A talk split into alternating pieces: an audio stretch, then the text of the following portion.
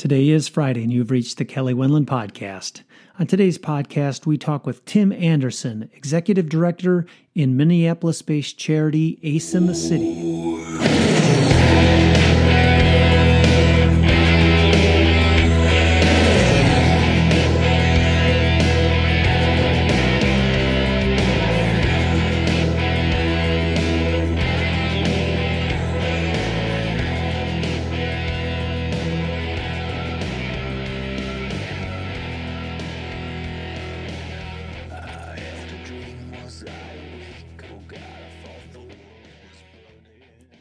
And on today's program, we have Tim Anderson. Tim is an author, speaker, and executive director of ACE in the City, a community development organization cultivating belonging in the neighborhoods of South Minneapolis and beyond. With over a decade of work collaborating across diverse neighborhood stakeholders, Tim's passions center around reimagining and repurposing underutilized church space for the flourishing of us all. ACE in the City's first project, the Center of Belonging, is a collaborative effort of eight cross section nonprofit and for profit organizations and acts as a blueprint for church innovation. Tim resides in Minneapolis with his wife and family, is kept busy and on his feet with his four sons, daughter in law, and two grandkids. Tim Anderson, welcome to the program. Hey, thanks for having me on, Kelly. Delighted to be with you. You you look way too young to have grandkids, but you have grandkids, huh? that that's a story for the next podcast, Kelly. Yes, I do. I have two two grandkids. Uh, and they keep me keep me super busy. Well, like I say, you look well too young for uh, for that, but uh, I think everybody looks young because because I'm not. So, um, you know, something that's always I've wondered about is the name what? Yeah. How, how, did you come up with the name Ace in the City?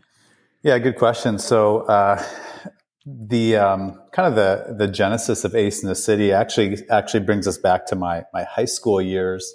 Uh, I was dealing with some some mental health um, in my junior, uh, sophomore, junior year of high school, uh, to the point where my family, my mom and my dad, um, decided my home wasn't the best place for me, that I should move schools, move locations, kind of get out of the, the difficult place I was in. So I moved in with good family friends um, that I'd met in the cities before I moved uh, down to rural Minnesota and lived with uh, the Wiersma family. And one of my best friends, Andy, his nickname was Ace. Uh, we were we became like brothers. We bunked together in the same room and and just really became the closest of friends. And uh, he was always one of those guys. His nickname was Ace because he was better at everybody at everything. He was one of those guys that would frustrate you because he would he would jump into a game first time playing it and he'd be better at you within 10 minutes. And on one hand that's super frustrating, but the thing about Ace that was so powerful to me and to everybody around him is he always made you feel like the more important one. He always made you feel like the winner even though everybody knew he was he was gifted um, so gifted, so talented. And Ace, uh, he died in a car accident actually right when I was transitioning or, or looking for a job, um, kind of two years out of college. Uh, I was teaching and didn't make um, the budget cuts of the 2008 recession. And so really was looking for new work, knew I loved kids, knew I loved basketball.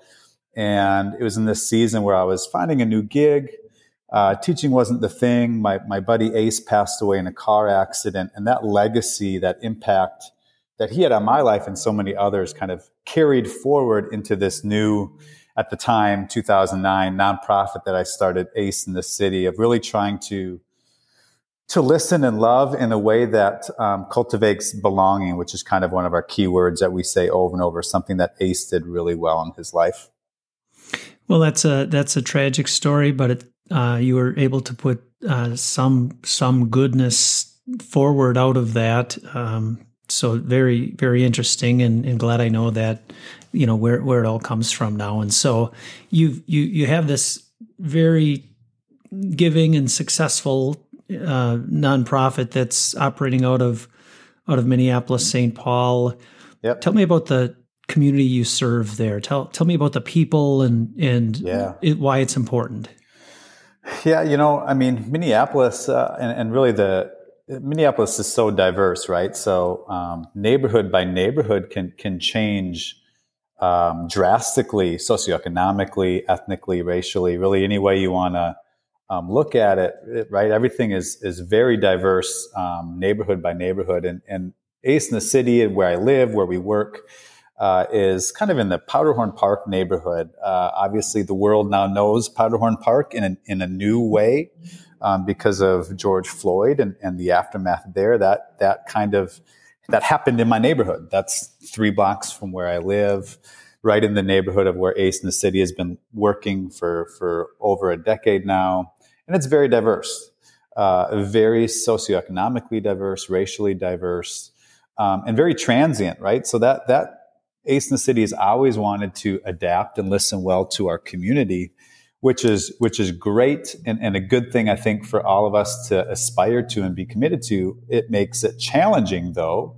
when neighborhoods are always changing. Um, rental rates are very high, and so you always have a, an influx of, of people coming in, an influx of people coming out um, but very diverse. And, and that's a beautiful thing. What that does, though, is that creates a lot of opportunities to, to ensure that we're working well together, right? I think it's easier for any group, whether professionally or, or relationally, um, it's easier to work together well when when it's homogenous when you're working across people who look like you act like you talk like you think like you do the same work as you um, it becomes a little bit more challenging the more diverse you get. And so I think Ace in the City, we're stepping into a neighborhood um, that thinks and, and, and believes and behaves in a lot of different, beautiful ways. Uh, and so we see our work of how do we cut through all of that in a way that says, hey, it doesn't matter who you are, where you come from, what language you speak, you still matter, you still belong, you're still loved, you're still, you're still worthy as, as just being a human being in this pocket of South Minneapolis that we call home. Yeah, you know, I'm I'm from my family is from outstate areas, and, okay. and I had interesting conversations. I remember you and I were talking. I don't know within the first week, maybe or two weeks after the George Floyd uh, yeah. George Floyd incident, and um, you know, and everybody that was asking, you know, talking to me from my outside extended family was talking about how the city was burning down and it wasn't safe. Don't go near, you know, yeah. Minneapolis, St. Paul. But you had said to me you know people are coming together and they're helping each other and so you, i got very different pictures of what was going on at the time i mean i think clearly things you know their buildings were burning and there was a lot totally. of un- unrest yeah. but but you you made it sound not nearly as dangerous for people is on the, when you're in the neighborhood were you able to go outside after you know totally. when it was light yeah. or at night or how bad was you know, it the it, it's always, and this is true for anything, right? Like, uh, be careful what you see on the news because there's going to be some truth in there, and, and obviously a lot that's whether intentionally or otherwise not shared, and, and that's true also post George Floyd. I think um, language that I try to use uh, with folks when they ask, because a lot of people do ask, and, and they're good questions, is you know the the, the post George Floyd kind of the aftermath of, of that we were able to see both the ugliest and the most beautiful parts of our community all at the same time. And I don't know if that really makes sense, but on one hand, you know, we saw the really hard, ugly parts of what happens when we when we don't work well together, when the systems don't seem to go our way, when yeah, to your point, when Lake Street corridor, which is four blocks the other direction of where I live, when it literally is burning in front of your very eyes, when there are tanks going through your neighborhood at 10 o'clock at night post curfew like that that is very hard and very real. Flip side is i've never seen our community rally together in such beautiful intimate ways than i did post george floyd. Uh, i know my neighbors better now than i you know over three short months of that summer i got to know my neighbors in a way that i didn't the previous 10 years living there. And there can be a little bit of like ownership on my end of how I could have been a, a better neighbor the first 10 years of living there. But that's beside the point. Uh, hardship oftentimes brings people together. Of course, we see that with Hurricane Ian. We see that with different things that happen um, kind of on the local and national stage is that hardship and crises can bring people together. And certainly George Floyd was true and, and felt on a very intimate and personal level. And so, yeah, I mean, we, there were times where, you know, going outside, we, we weren't allowed to, right? So, you know, most, there were many of us that still did just to kind of um, be present in the community. Um, but it was generally still, still safe. Um, and like any place else, you, you go and you, you know, you use discernment with whoever you go, right? And that's always been the case for us, and and certainly after after George Floyd in that summer of 2020. Hmm. You know, I was I was watching my beloved Green Bay Packers yesterday, and oh, um, beloved, interesting. They are plot beloved. Twist. Yeah, yes. Oh, it is a plot twist. Yeah, my dad was from Minnesota and my mom's from Wisconsin, but my uh, my Minnesota Skull grandfather, yeah, my my Minnesota grandfather uh, was stationed in the Navy in Green Bay, and okay. um, and he was a drinker, and so he hung out with Fuzzy Thurston and all the Packers of of the Super Bowl era, and so fun. yeah, so my that side that direct um, corner of my dad's Minnesota family, big yeah, Packer, yeah, yeah, big all Packer, Packer fans. They're mostly Packer fans. Um, but the reason I bring it up is because on that Packer uh, TV cast, they were saying one in six children in the U.S. I think that was the number. Uh, has a food issue. They're dealing with food mm. shortage. They're not getting enough food. And to me, that was a startling number. In my world, of course, it, that's just so far from a reality in the United States. But I'm wondering, in your world, do you see that? And if you do, what who who is that? Is that single like a single mom? I mean, like in my mind, yeah. that's would be the only option for a child not having you know food in the United States. But tell me what you see there. Yeah. You know, I think that I don't know the exact uh, stats there, Kelly, but I, that sounds pretty. That sounds pretty accurate from what I know. I think, um, and, and, and, probably in our neighborhood, um, where there tends to be um, more folks statistically living at or below poverty line, uh, that probably number is, is even pretty low. I think, yeah, what you're seeing, and, and obviously now, even as we see inflation impacting impacting everybody, right? I think statistics like this, unfortunately, are only going up um, because now you're seeing not just the single mom, like you mentioned, but you know, we Powderhorn Park, and and this is true to Minneapolis, St. Paul. We we are home to a lot of first generational immigrants, and statistically, um, oftentimes these families are living close to um, poverty range. And so now you have poverty, um, income, which is limited, and inflation, which is going up. That just puts a further strain on family households. And so I think you're seeing more and more, not just single families, which is true, but even more hardworking families who are just working, not uh, working jobs that aren't paying well. Um, kind of dealing with food insecurity. And, and I think on the ACE in the city and what we're seeing not only is it is kind of food insecurity, but also the types of food that that are accessible. So obviously, um, folks in our neighborhood can access food if they have the resources. The question then becomes, what types of food are they able to access? And it's at this point, and this, you know, I don't know if we're going to go here today, but brings us to one of the things Ace in the City is doing in partnership with a few others of, of our Flourish Food Market. But it's really trying to say what what we're hoping to see in our neighborhood and in our world isn't just accessibility to food, but it's accessibility to good food, food that promotes health and wellness and flourishing and strength and longevity of life and quality of life and that's something that oftentimes in our urban cores um, we call them food marshes where there's there's marshes have water but the water there isn't good for anybody to drink. And that's very true in a lot of urban core areas under resourced uh, cost burden neighborhoods like powderhorn park um, where a lot of the access to food is food that's not necessarily prom- promoting uh, the type of wellness that our that our body needs. And so how do we how do we both look at food insecurity and also what types of food we are promoting when we're able to increase the accessibility of those? Yeah. Well, it doesn't matter in my experience the the side of the political spectrum you come from. None of us want to see children go hungry.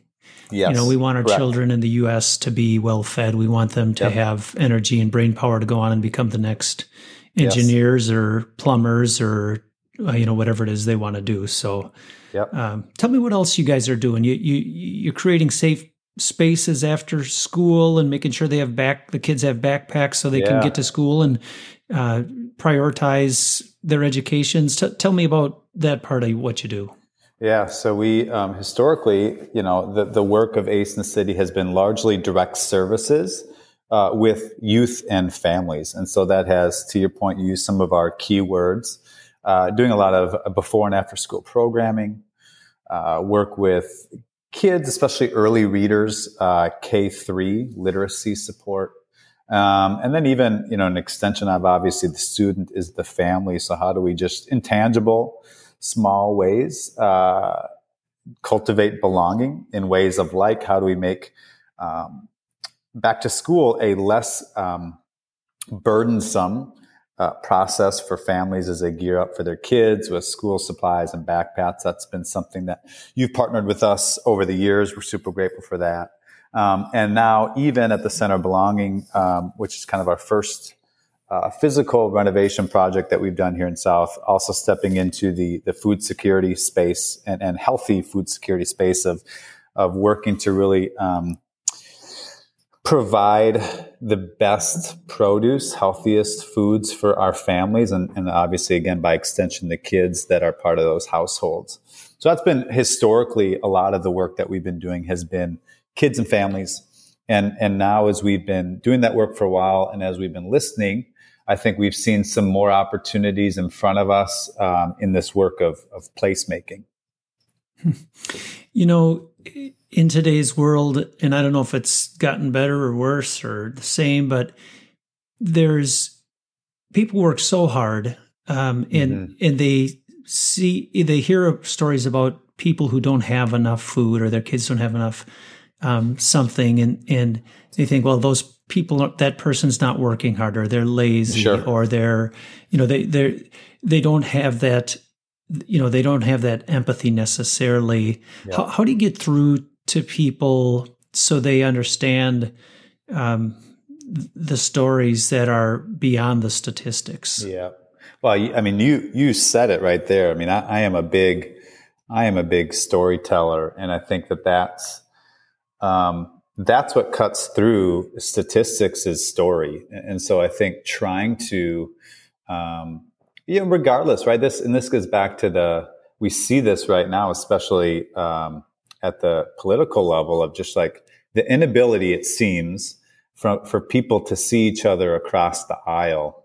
And, and, and yet it's true, uh, you know, uh, politically, but it's true really in every way that if we can just find the space to get to know each other, to hear our stories, we will be amazed at what we hear, what we learn, what we see.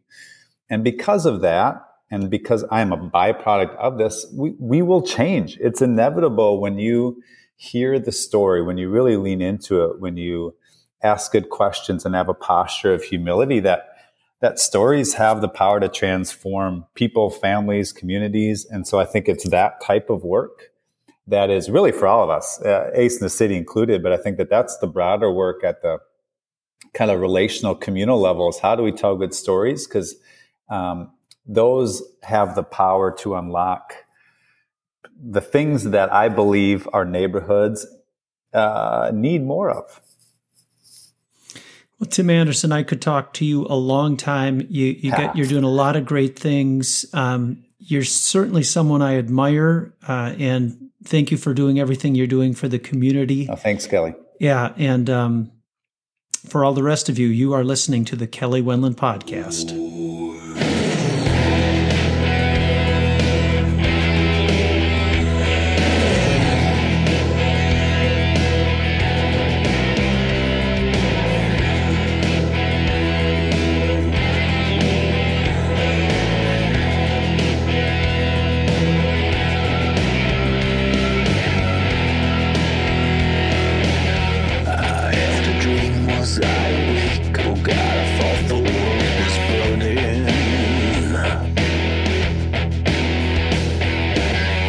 another drug that